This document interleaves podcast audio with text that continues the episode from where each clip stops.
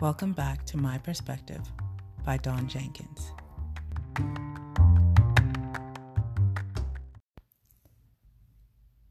Like I said, welcome back. I'm here to talk to you about any and everything. And since we just passed Black History Month, I think it's really important that we continue to talk about things that regard blackness. Today, I would like to talk about something that I found that is affecting me and affects a lot of African American women in America. I'm talking about being diagnosed with uterine fibroids. Uterine fibroids are non cancerous growths in the uterus. They usually stem from family history, obesity, early stages of puberty, and according to the USFibroidCenter.com, it's estimated 70 to 80% of women develop fibroids by the age 50. African American women are disproportionately affected with 80 to 90% impacted. With this being so much of an issue in the African American community, why is it that this is not talked about more often?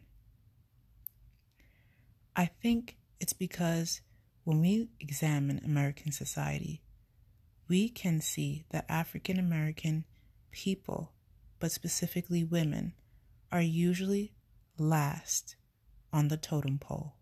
And our health, unfortunately, is not the concern of the mainstream. I made the hard decision to talk about this because this could be affecting a family friend, it could be affecting a stranger, and someone me wants to be heard and doesn't know who to reach out to. So here I'm talking to you and letting you know it's going to be okay. I knew that I had fibroids at around age 31. Um, I was found out I was pregnant with my son.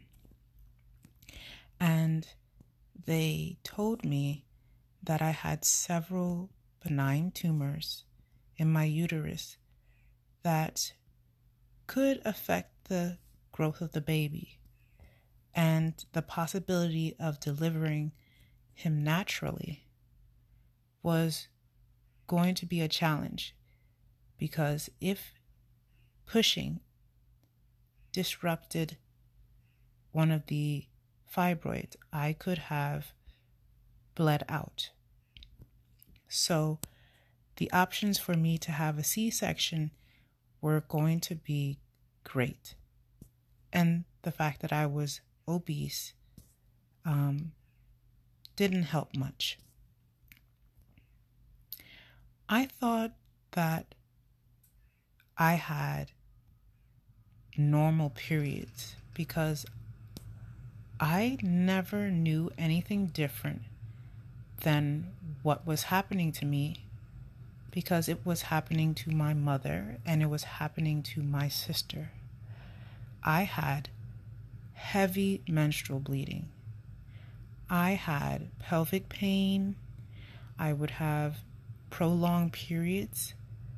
Um, frequent urination, bloating, and those things we think are just normal when we have our menstruations. But there are underlying factors in uterine fibroids that are important for us to pay attention to. I was literally going through packs and packs of maxi pads when that is not normalcy. Women, this is not normalcy.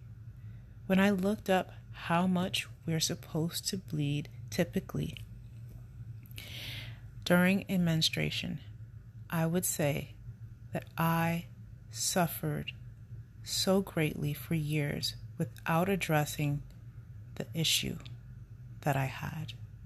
It wasn't till I was about to have my bariatric surgery that I had the Mirena implanted, which helped to control the heavy bleedings that I had for years.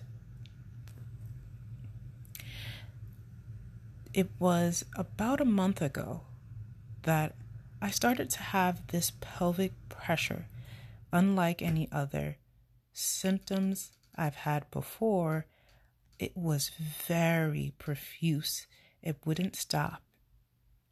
And I felt bloated and unable to really get comfortable while laying and sitting down. I started to have frequent urination, and I thought, wow, maybe I have a UTI because I mean, I couldn't explain anything else. I mean, I, I hadn't gained any weight, I wasn't on my period at the time, and I just couldn't think of what it could be. Well, a few days later, after still suffering, I decided to go to the ER and I found out that I had several fibroids that calcified. That means they're in the last stages. And they are 5 centimeters, 12 centimeters, and 3 centimeters. And I literally had no idea that I was carrying so much weight in my pelvis, in my uterus. I mean, I knew I had fibroids, but I didn't know the extent of them. I did know that they caused me to have some ailments, but I didn't address them because I thought, oh, this is normal. A lot of women are going through this. Well, I need to tell you that it is not normal to bleed so very heavily.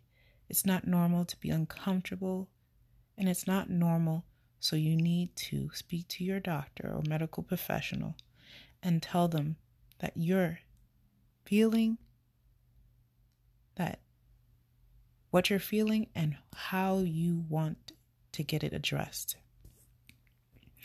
You know, with me, it interfered with a lot of my physical activity, but because I was overweight, it didn't seem like it was such a big deal because I wasn't physically active as as it is.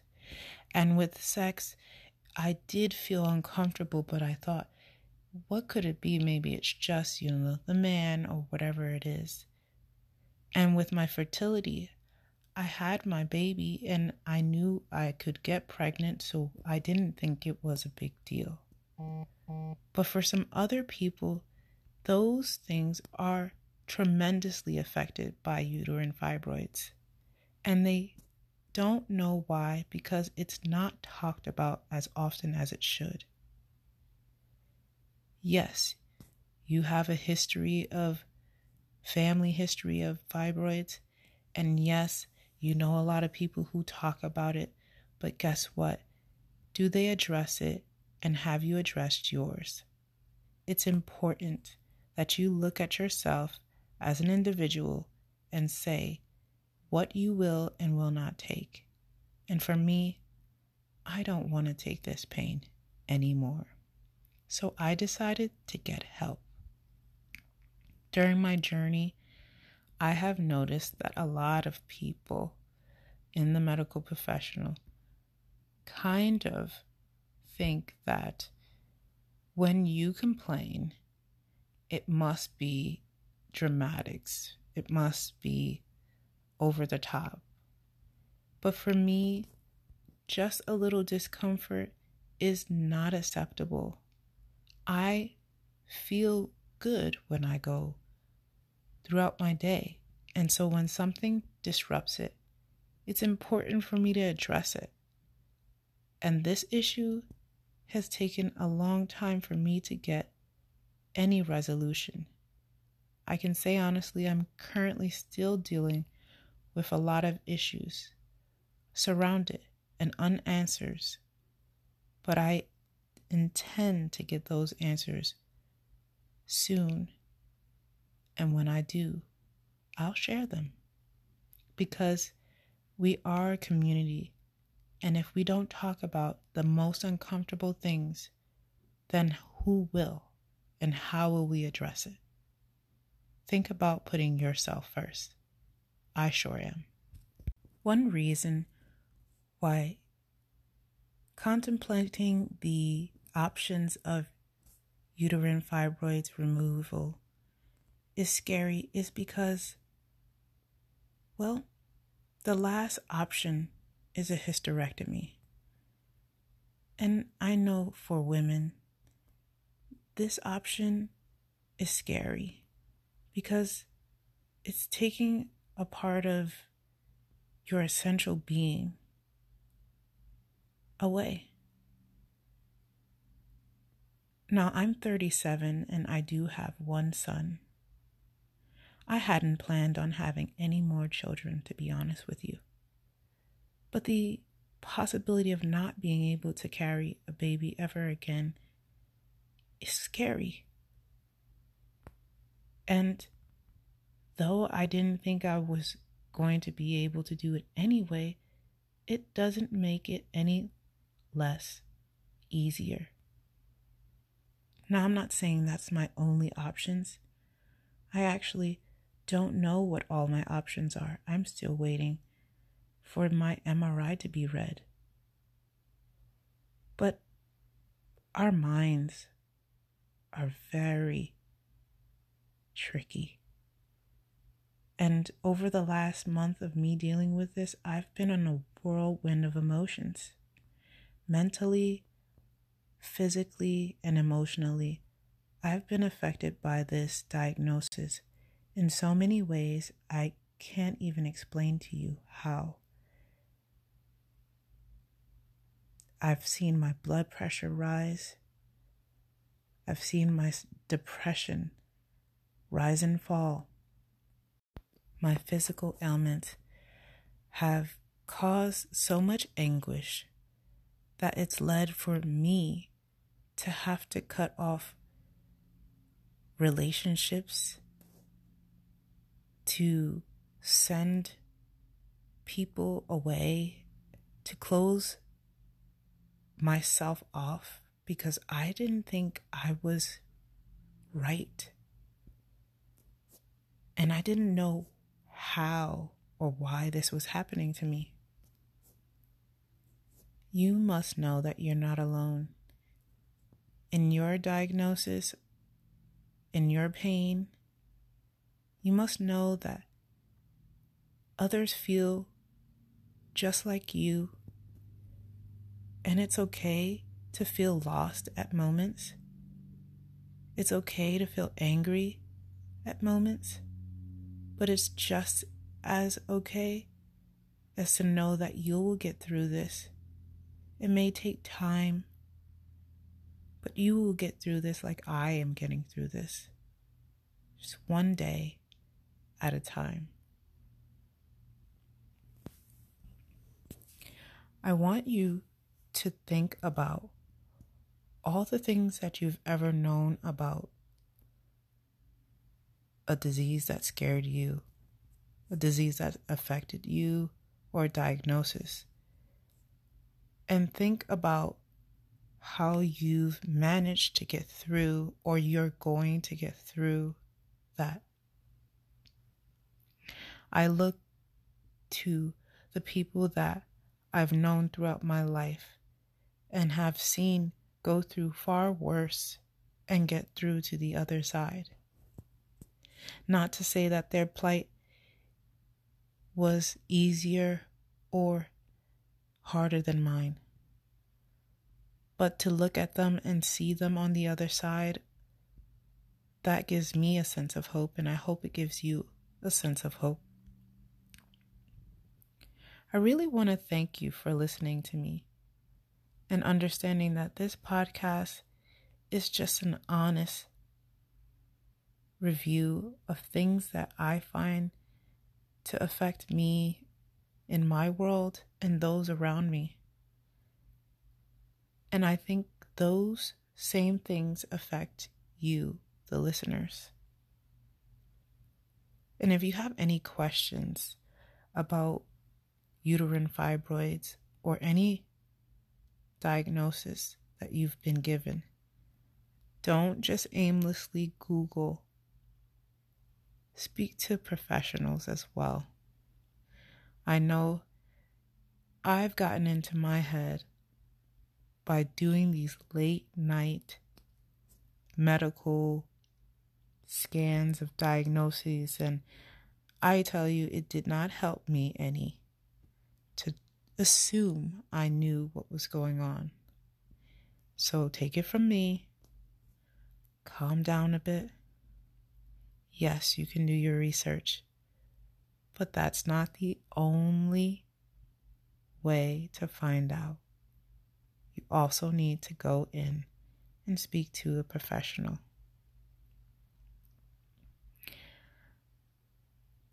I'm hoping that however this gets resolved, that it gets resolved quickly because I have a life that is worth living, and so do you. And as we go through things in life, we will encounter hurdles. And we will get through them because we must. For ourselves, for our family members, for our friends, for the communities we belong to, it's important to know that we are a part and we need to be 100% when we are there. So when you don't feel good and you know that it is, doesn't feel right, get help. You deserve it. Put yourself first.